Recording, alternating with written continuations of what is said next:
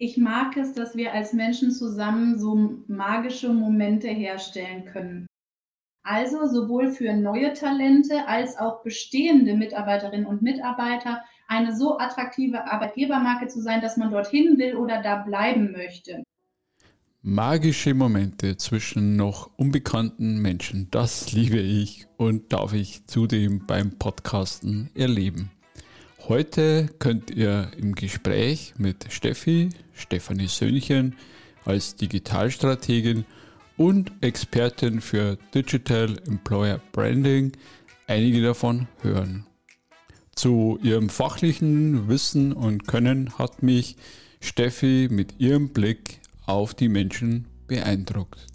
Und was mir im Kontext von Lernen besonders gut gefällt, ist Ihre Haltung und Ihr Aufruf zum Ausprobieren. Und darum freut euch und lasst euch inspirieren von unseren Gedanken in der aktuellen Episode von Kosmos Funk, dem Podcast rund um das Thema Lernen. Und heute äh, lerne ich selber wieder ein neues Themenfeld kennen. Äh, heute geht es um das Thema Digital Employer Branding und dazu habe ich eine erfahrene äh, Digitalstrategin äh, in meinem virtuellen Studio, die Steffi. Hallo, Christi. Hallo, lieber Alfred, danke dir für die Einladung. Ja, sehr gerne, Steffi. Du hast ja, wir beide haben ein bisschen interagiert auf LinkedIn und dann hat man noch ein sehr schönes Vorgespräch, wo wir auch äh, Parallelen äh, entdeckt haben bei uns. Und äh, zu Beginn gibt es immer ein paar Warm-up-Fragen, äh, mhm. die du noch nicht kennst. Also die anderen Fragen haben oh, spannend äh, bisschen durchgegangen und jetzt äh, geht's los. Und zwar, äh, wenn ich, also es gibt einen Halbsatz und du vervollständigst, wenn ich typisch Frau höre, dann Punkt, Punkt, Punkt.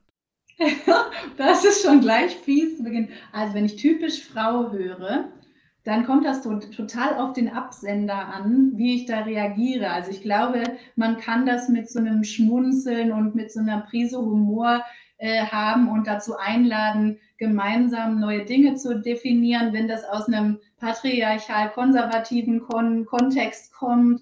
Ähm, dann, dann löst das bei mir tatsächlich hochgezogene Augenbrauen aus. Aber ich, mir passiert es immer häufiger, dass es eher so eine spielerische Einladung ist, gemeinsame Paradigmen neu zu betrachten. Und das gefällt mir sehr gut. Sehr schön. Gesunde Einstellung mit Humor. Manche Menschen entwaffnen und äh, ja, genau so die Perspektive ein bisschen verändern. Dann äh, sprechen wir ja auch über das Thema Arbeit und mein nächster Halbsatz wäre, meine Arbeit macht mir Spaß, weil Punkt, Punkt, Punkt. Ich habe das Gefühl, dass diese Frage zu beantworten, wie Unternehmen, aber auch Personen sich im digitalen Raum bewegen können, ganz viel an unterschiedlichsten Punkten bewegt. Das hat so viel Auswirkungen nicht nur darauf, wie Business gemacht wird oder wie Einzelpersonen das wahrnehmen, sondern auch, wie wir gesamtgesellschaftlich Dinge tun. Und ich habe das Gefühl, dass deshalb so vielleicht Schranken äh, aufzuheben oder, oder Mauern einzureißen, so auch ein, ein gesamtgesellschaftlicher Dienst vielleicht sein können. Und das gefällt mir sehr gut, so Teil von einem größeren Ganzen zu sein, meine Talente einzusetzen. Ich bin unheimlich kreativer, kommunikativer Mensch und ähm, da blühe ich richtig auf, dass ich das so alles vereinen kann. Ne? Das Kreative und das Strategische und dann noch dieses große, ganze, kleines Rädchen im großen Getriebe zu sein, das gefällt mir gut. Sehr schön. Also so praktisch beide Gehirnhälften, um es nochmal plastisch zu machen, zu, zu bedienen und äh, das Herz auch noch ein bisschen mitschwingen Ganz zu lassen. Ganz genau, das hast du schön gesagt. Ganz genau so meine ich das. Sehr schön. Dann die dritte und letzte Frage. Äh, an Menschen mag ich. Punkt, Punkt, Punkt. Ich mag es, dass wir als Menschen zusammen so magische Momente herstellen können. So, wo, wo du spürst, ah, okay, deshalb sind wir hier. Deswegen ist das Leben lebenswert. Und das entsteht meistens nicht alleine, sondern im Zusammenspiel mit anderen, wo du dich dann umschaust und vielleicht für dich schon so einen stillen Moment hast und denkst, boah, eigentlich alles ziemlich cool eigentlich cool hier zu sein. Und das mag ich richtig gerne, wenn, wenn so die Individualität der Leute, aber auch das, das Gruppengefühl so zusammenkommt und man so merkt, so, ach, okay, das, ist, das macht das Leben lebenswert und das, finde ich, passiert häufig im, im Zusammenspiel mit anderen Menschen. Sehr schön. Also magische Momente habe ich mir notiert. finde ich auch sehr, sehr schöner Gedanke. Äh, wenn Menschen zusammenkommen, entsteht was. Also Kommunikation entsteht ja zwischen Menschen und die, diese mhm. Luft dazwischen, ich glaube, der Moment, das ist total wertvoll. Ja, die, also ich kenne ein bisschen was von dir, aber vielleicht die draußen, die Zuhörerinnen, äh, noch nicht so viel von dir. Die Frage aller Fragen, wie bist du der Mensch geworden, der du aktuell bist? Wow, hochkomplexe Frage, ne? ähm, Nature versus Nurture kommst du mir gleich mit der ersten Frage. Also ich glaube, ich hatte schon immer ein, ein extremes Interesse an Sprache und wie Sprache Realität schafft. Ich habe schon in der Grundschule Kurzgeschichten geschrieben. Ich habe mit 14 angefangen, für die Lokalzeitung zu arbeiten als freie Journalistin. Ich habe immer Gedichte geschrieben. Ich war in, in äh, tatsächlich Lyrikschulen unterwegs. Ich habe Linguistik studiert und dieses Dekodieren der Realität über Sprache und gleichzeitig natürlich auch das Erschaffen von Realität über Sprache ist eine Sache, die hat mich schon immer ähm, fasziniert. Ich glaube, dass das war einfach so angeboren. Und das hat einfach viel so bestimmt, was ich so exploriert habe, sei es irgendwie die Menschen, mit denen ich mich umgeben habe oder auch die Fortbildungen, die ich gemacht habe, auch der Berufszweig, einfach Journalistin werden zu wollen. Und ich wollte tatsächlich Printjournalistin werden, ganz, ganz zu Beginn, als es das ganze Digitale noch nicht so stark gab. Ähm, ich glaube, das ist, ich habe so eine Neugierde, Neugierde hinter die Sachen zu gucken. Und das, ähm, das ist tatsächlich im Kreativen, dass sich das dann äußert, dass ich schon ganz bewusst zum Beispiel Botschaften verfasse oder ganz bewusst empathisch versuche, mich reinzuversetzen, wie kommen jetzt auch Botschaften bei anderen an. Aber das findest du auch in der Strategie wieder. Ne, dieses Dekodieren von Zusammenhängen, von übergeordneten äh, Kontexten und so weiter, das das hat, sie, hat mal klein angefangen, indem die kleine Steffi hat ein Gedicht geschrieben, aber das hat sich jetzt einfach sehr schön manifestiert in, in meine, mein Wertbeitrag ist eben, das da in, in dem Zusammenhang dann weiter auszuleben. Und das zieht sich wie so ein roter Faden eigentlich durch mein Leben, diese, dieser Wunsch über Sprache Realitäten zu schaffen. Sehr schön. Ja, hat man gleich noch eine Parallele zur letzten Episode, da hat man die die Saskia auch mit Online-Journalismus jetzt äh, mhm. im, im, agilen Kontext unterwegs. Habe ich tatsächlich auf LinkedIn auch gesehen, ja. ja. Spannende Sachen. Ja, spannende Entwicklungen der Menschen. Und ähm, ja, jetzt bist du heute als Digitalstrategin unterwegs äh, im digitalen Employer Branding. Und für mich auch nochmal, also kann man ungefähr vorstellen, was sich dahinter verbirgt, aber vielleicht für die Menschen draußen, äh, was verbirgt sich denn hinter diesem Begriff? Digital Employer Branding? Äh, auf jeden Fall ganz wichtige Frage. Das ist ein Teil der digitalen Strategiearbeit, der aber ähm, oft hinten runterfällt, weil er eben nicht bei den äh, Kommunikatorinnen, Unternehmenskommunikatorinnen oder Marketeers liegt, sondern viel auch bei HR. Ähm, und das, das Employer Branding an sich, das, das ähm, Fachwort bedeutet, eine attraktive Arbeitgebermarke zu schaffen. Also sowohl für neue Talente als auch bestehende Mitarbeiterinnen und Mitarbeiter eine so attraktive Arbeitgebermarke zu sein, dass man dorthin will oder da bleiben möchte.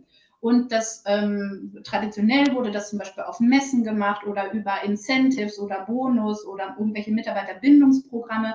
Aber es gibt eben ein ganzes Ökosystem, einen ganzen Kosmos im Internet, der Unternehmen dabei helfen kann, das positiv zu beeinflussen. Und das fällt eben häufig nicht in den Bereich der Kommunikation, sondern in den Bereich der Human Resources, was da auch ein, ein ja, eine Erweiterung der Fähigkeiten, ein Umdenken, andere ähm, Verantwortlichkeiten bedeuten kann, weil es eben ein sehr, sehr großes Potenzial hat, gerade im War for Talent, ähm, gute Kräfte zu binden und neue gute Talente zu finden.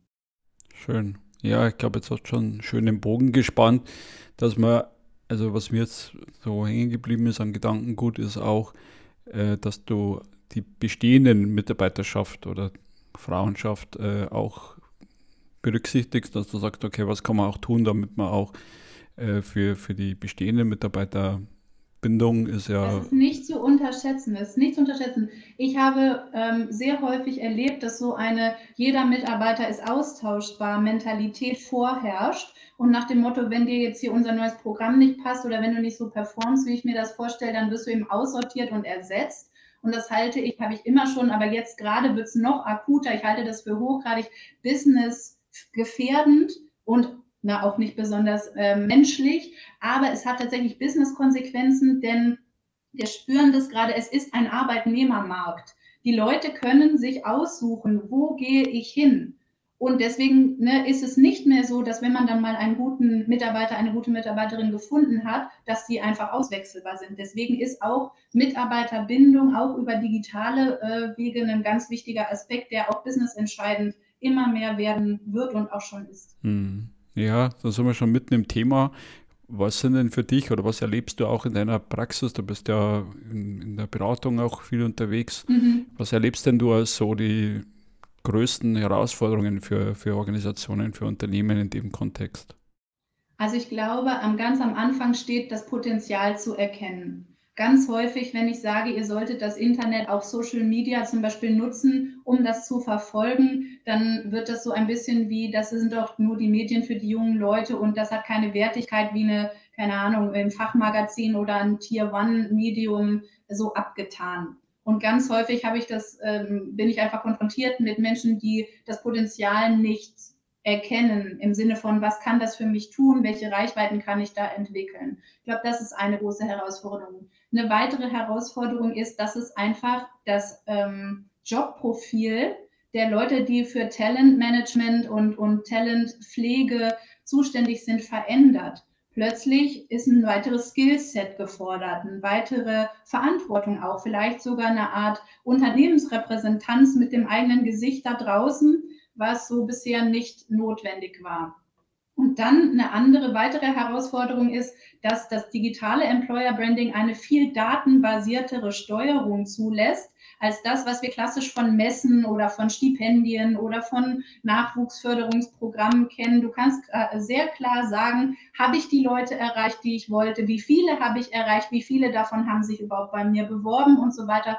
Und dieses, ich sage mal, performanceorientierte und datenorientierte Arbeiten macht vielen Leuten Angst, weil sie einfach daran auch dann persönlich messbar werden. Und ich würde sagen, das sind so die drei größten Komplexe, die mir immer wieder begegnen. Mhm. Ja, spannend. Also hätte ich ungefähr intuitiv drauf getippt, äh, wobei es mhm. ja nochmal spannend ist, auch das Thema Evaluation, also wie wirksam ist meine Kommunikation, das denke ich ist ein großes äh, Pfund, das man wirklich unterschätzt. Also welche Kanäle äh, muss ich überhaupt bespielen, wo erreiche ich äh, die, die zukünftigen Talente? Äh, vielleicht noch kurz dazu, das kann eben auch bedeuten, dass man feststellt, dass das, was man bisher gemacht hat, nicht so gut ist. Und das erbirgt ja auch ein Risiko, ne? weil es ja auch wieder eine Aussage über das eigene Engagement treffen kann, wenn man so will, finde ich aber nicht, weil im Digitalen ist auch vieles einfach ausprobieren und Trial and Error. Aber ganz häufig ist das so ein Realitätscheck. Ich hatte zum Beispiel einen Kunden, der hat ausgewertet, auf welchen Plattformen sind denn eigentlich meine Zielgruppen. Und die Plattformen, wo sie am meisten rein investiert haben, da sind die gar nicht. Und jetzt ist die Frage, ne, die hatten äh, interne Ressourcen aufgebaut und alles, weil sie davon ausgegangen waren, dass das der richtige Weg ist. Und die Daten haben dann aber gezeigt, ist es aber vielleicht gar nicht. Und das kann natürlich auch unangenehme politische Situationen herstellen oder Kurskorrekturen äh, bedeuten. Und ähm, da da ist es einfacher, wenn man sich davor verschließen kann, weil man die Daten gar nicht hat oder, oder so. Ne? Das ist, hat man das ein einfacheres Leben eventuell. Aber man lässt einfach auch viele Potenziale liegen und geht nicht mit der Zeit.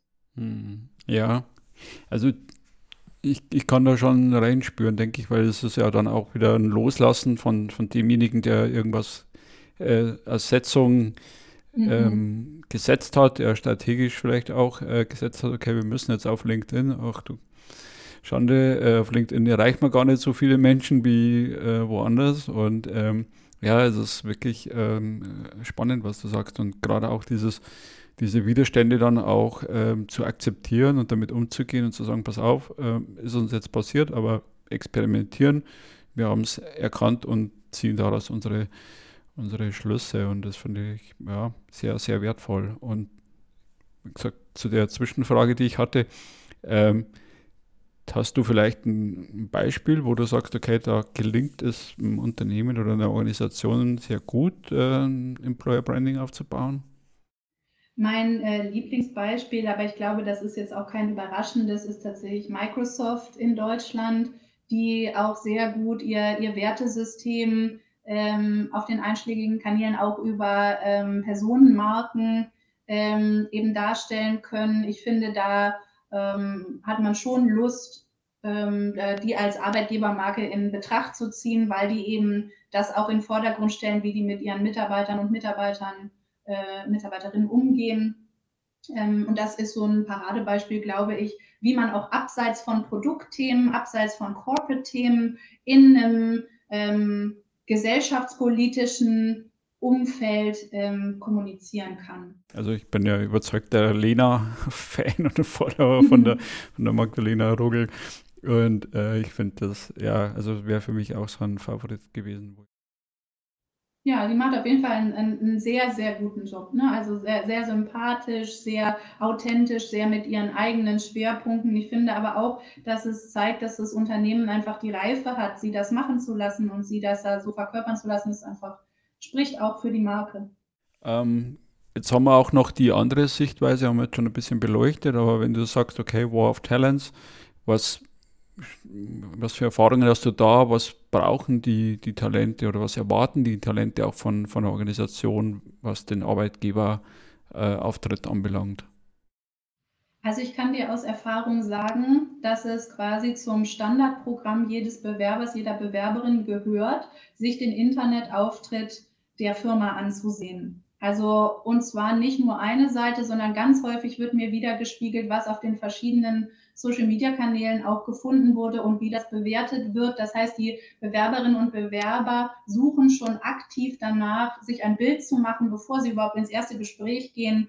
Kann ich mich mit der Marke identifizieren? Kann ich da reinpassen? Das heißt, ähm, auch Teile von hinter den Kulissen zu sehen, um so ein bisschen das Gefühl zu bekommen, ist das mein, ich sage mal, Tribe, ja, sind das meine Leute? Kann ich da reinpassen vom Spirit oder nicht? Ähm, das wollen die schon vorher wissen, bevor die überhaupt mit mir sprechen. Ähm, und das ist eine Herausforderung, das zu tun, weil das auch bei vielen neu ist, dass das so ähm, gefordert wird, aber auch zusätzlich eine, gewisse Professionalität in dem Auftritt wird ge, ähm, gefordert, aber auch äh, eine Nutzerfreundlichkeit in der Aufbereitung der der Inhalte, das heißt, dass man das findet, was man auch sucht, also dass man sich auch mit den Daten im, im, im Hintergrund auseinandersetzt, welche Suchanfragen kommen und dann da sein Content optimiert, das ist sicherlich auch ganz wichtig. Ähm, und dann auch eine Betreuung auf dem Kanal, auf dem ich reinkomme. Also wenn jetzt ein, also A, machen wir zum Beispiel als, als weil man Hillert immer das Angebot, zum Beispiel, dass man unserer HR-Chefin auch auf LinkedIn schreiben kann, wenn man da jetzt Lust zu hat und das der präferierte Kanal ist. Und dann müsste man eben auch die, äh, den Kandidaten, die Kandidatin dort weiter betreuen, wenn die das äh, auswählen oder telefonisch oder von mir aus auf Instagram. Ja, wir haben einen starken Employer Branding Fokus auf Instagram und ähm, sich darauf einzulassen und auch in einer angemessenen Zeit und in einer angemessenen Weise zu reagieren, ist definitiv Teil der Erwartung der, der Kandidatinnen und Kandidaten. Hm. Ja, also ich glaube auch, das Thema Kundenorientierung. Also ich glaube auch das Thema Mitarbeiter oder zukünftiger Mitarbeitende ist, ist Kunde ja, von mir. Das ist, glaube ich, auch äh, noch ein Thema, das man immer wieder erzählen muss äh, als Narrativ, dass da draußen eben, wie du gesagt hast, ein Arbeitnehmermarkt her herrscht und kein mehr, ich, die werden schon alle zu mir kommen. Ja. Äh, ich glaube, da muss man auch an seiner eigenen Haltung als Unternehmen arbeiten, um, um das zu verstehen. Ja. Und ich ähm, bin da wirklich gespannt und ich meine, gut, die guten Beispiele gibt es ja, wie sich das äh, Themenfeld da verändert. Also ich merke da schon eine, eine Veränderung an der Stelle. Äh, du hast schon gesagt, okay, äh, soziale Medien spielen eine Rolle. Trotzdem ist es ja auch immer wieder spannend, so die, die Webseiten anzugucken. Also wie ist da bei dir so die Gewichtung? Ist das beides gleich wichtig oder sagst du, okay, soziale Medien spielen mehr eine Rolle als die eigene Website vom Unternehmen? Also ich kann dir sagen, die spielen unterschiedliche Rollen. Das oft schauen die Bewerberinnen und Bewerber auf der Webseite immer noch als erstes vorbei. Um, also einfach weil auch die Jobangebote ja häufig dort auch stattfinden und so. Und das heißt, das ist meistens die erste Einflugschneise, ist die Webseite, die finden irgendwie ein Jobangebot, was sie toll finden und klicken sich dann durch die Webseite, um sich ein Bild zu machen, was ist das denn überhaupt für ein Unternehmen. Und dann sind die Social-Media-Kanäle aber auch die privaten Profile der Expertinnen und Experten, die auf der Webseite auftauchen. Also zum Beispiel der äh, Leiter des Bereichs, wo der Job sein könnte, ja, der wird genauso angeklickt und da wird sich genauso angeschaut, wie gibt der sich denn oder die sich denn äh, in den sozialen Medien um ein Gefühl dafür zu bekommen, habe ich da überhaupt Lust drauf. Ne? So, platt, so platt das klingt und so vorwurfsvoll manche vielleicht bei dieser Einstellung unterwegs sind, aber das ist die Realität. Ne? Die Leute suchen sich ganz bewusst aus, wo, wo werde ich meine Lebenszeit einsetzen. Und das kommt, der Einflug ist eben auf dieser sachlichen Corporate Communication, Employer Branding Ebene über die Webseite. Dann geht man ein bisschen tiefer rein, vielleicht in die Corporate Kanäle äh, Social, wie dort aufgetreten wird, was dort gezeigt wird, auch vom Spirit und von den Büroräumen und von äh, wie, mit welchen Kunden gearbeitet wird. Aber dann sind eben auch tatsächlich Einzelpersonen und eben nicht nur die HR-Verantwortlichen oder nicht nur der CEO oder der Unternehmenssprecher, die Unternehmenssprecherin ähm, dabei, sondern eben tatsächlich auch Teamleiter, Teamleiterinnen oder auch einfach Kolleginnen, mit denen man zusammenarbeiten würde, wo man mal schaut, okay, was postet die denn so? Ähm, könnte ich mir vorstellen, dass ich die nett finde, dass ich gut mit der oder ihm zusammenarbeiten kann.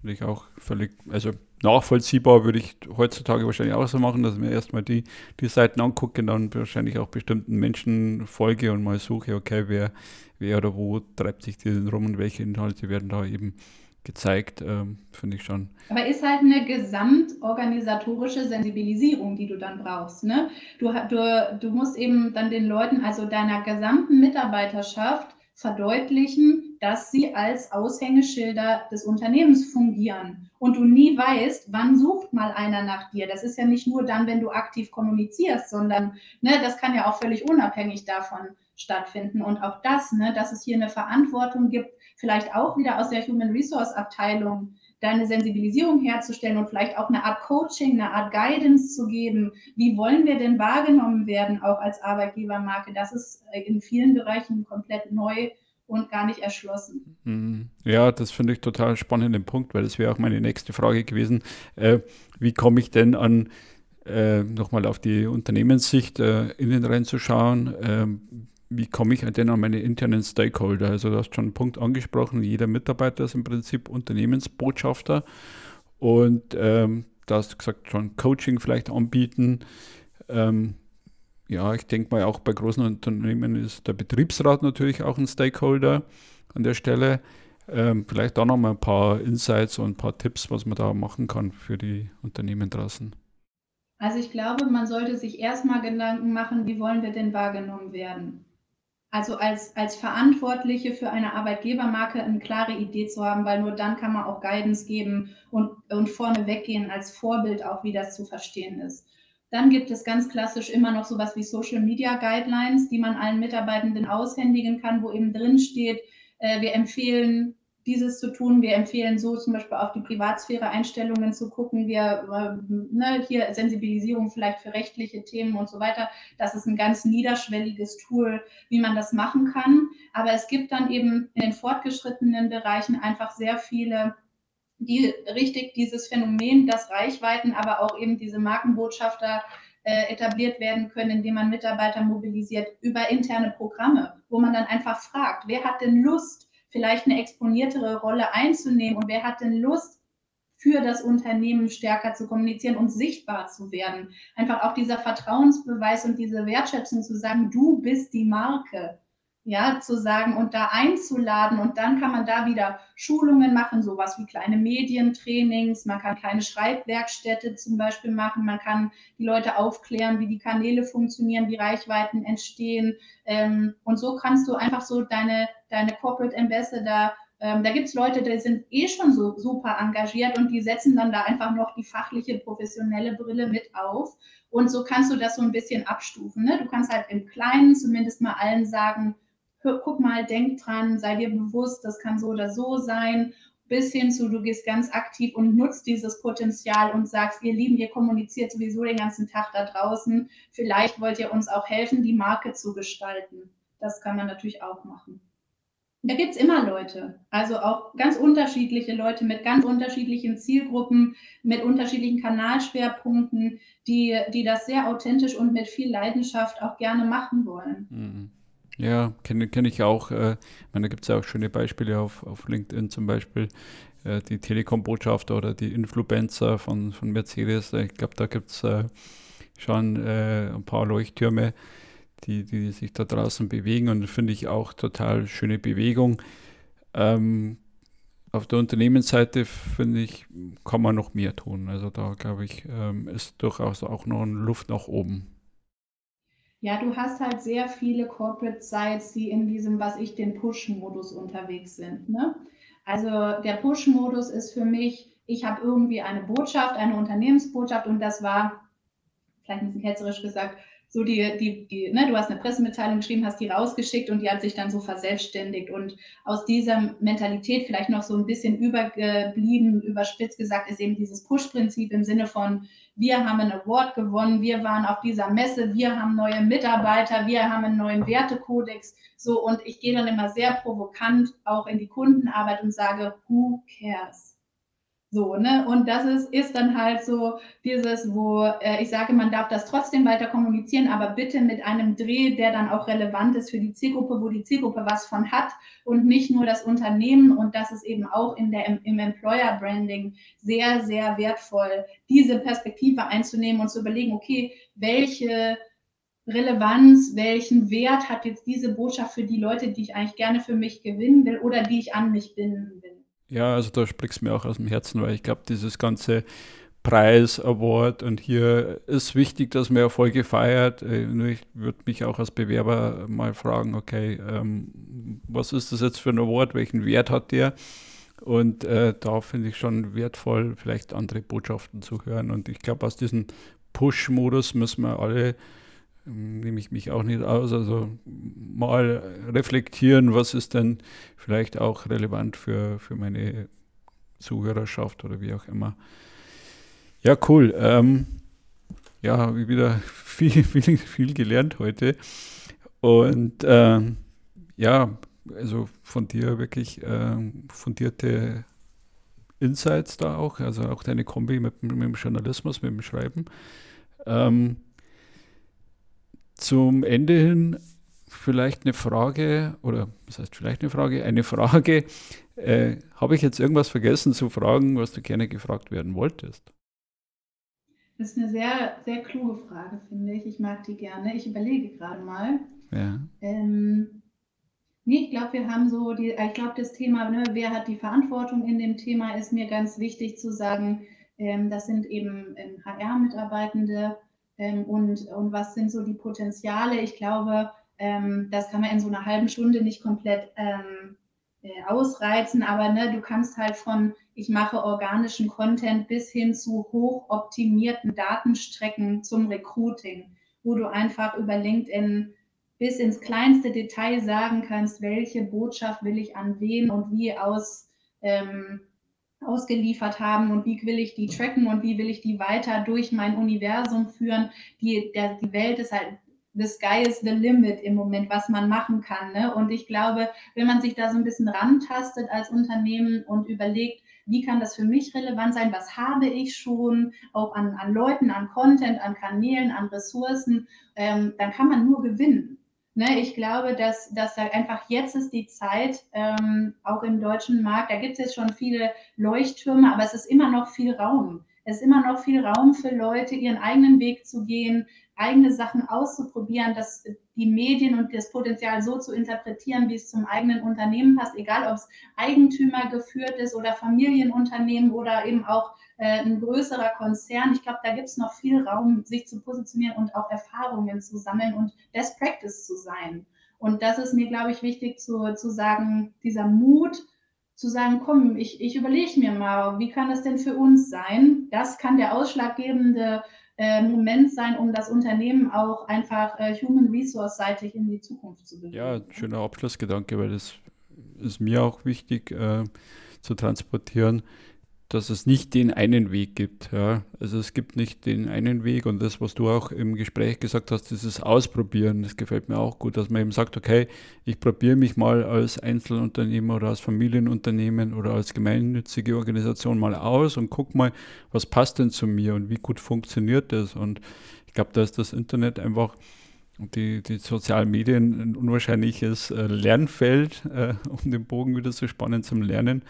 Äh, wo wir alle äh, nicht äh, den Königsweg noch schon gefunden haben. Vielleicht die, das ein oder andere Vorbild, aber es muss ja nicht mein Weg sein. Also kann ja sein, dass ich als Bäckerei Müller einen anderen Weg habe wie Microsoft. Ja. Also wird wahrscheinlich so sein. Und, äh, und eben vielen, vielen Dank, äh, Steffi, für deine Fachexpertise, für deine Insights und äh, alles, was man noch vertiefen kann, findet man äh, bei dir ich danke dir. Ich fand es extrem spannend auch zu, äh, zu äh, erfahren, was dich jetzt besonders interessiert. Also sehr cooles Gespräch. Ich danke dir, Alfred. Ja, ich danke dir, weil ich äh, ja auch immer wieder so uneigennützig sozusagen praktisch selber wieder gerne dazulerne und heute war es wirklich wieder ein spannendes, neues Themenfeld und hat mir sehr, sehr viel Spaß gemacht. Auch deine menschliche äh, Seite kennenzulernen. Vielen, vielen Dank, Steffi, für, die, für deine Zeit. Tschüss. Tschüss, Alfred, danke dir. Ja, wieder viel gelernt und für euch nochmal sucht euren eigenen Weg, probiert aus und bleibt in Kontakt mit Steffi und mir und schaltet auch beim nächsten Mal wieder ein. Bis dahin, alles Gute, euer Alfred Ziedelmeier.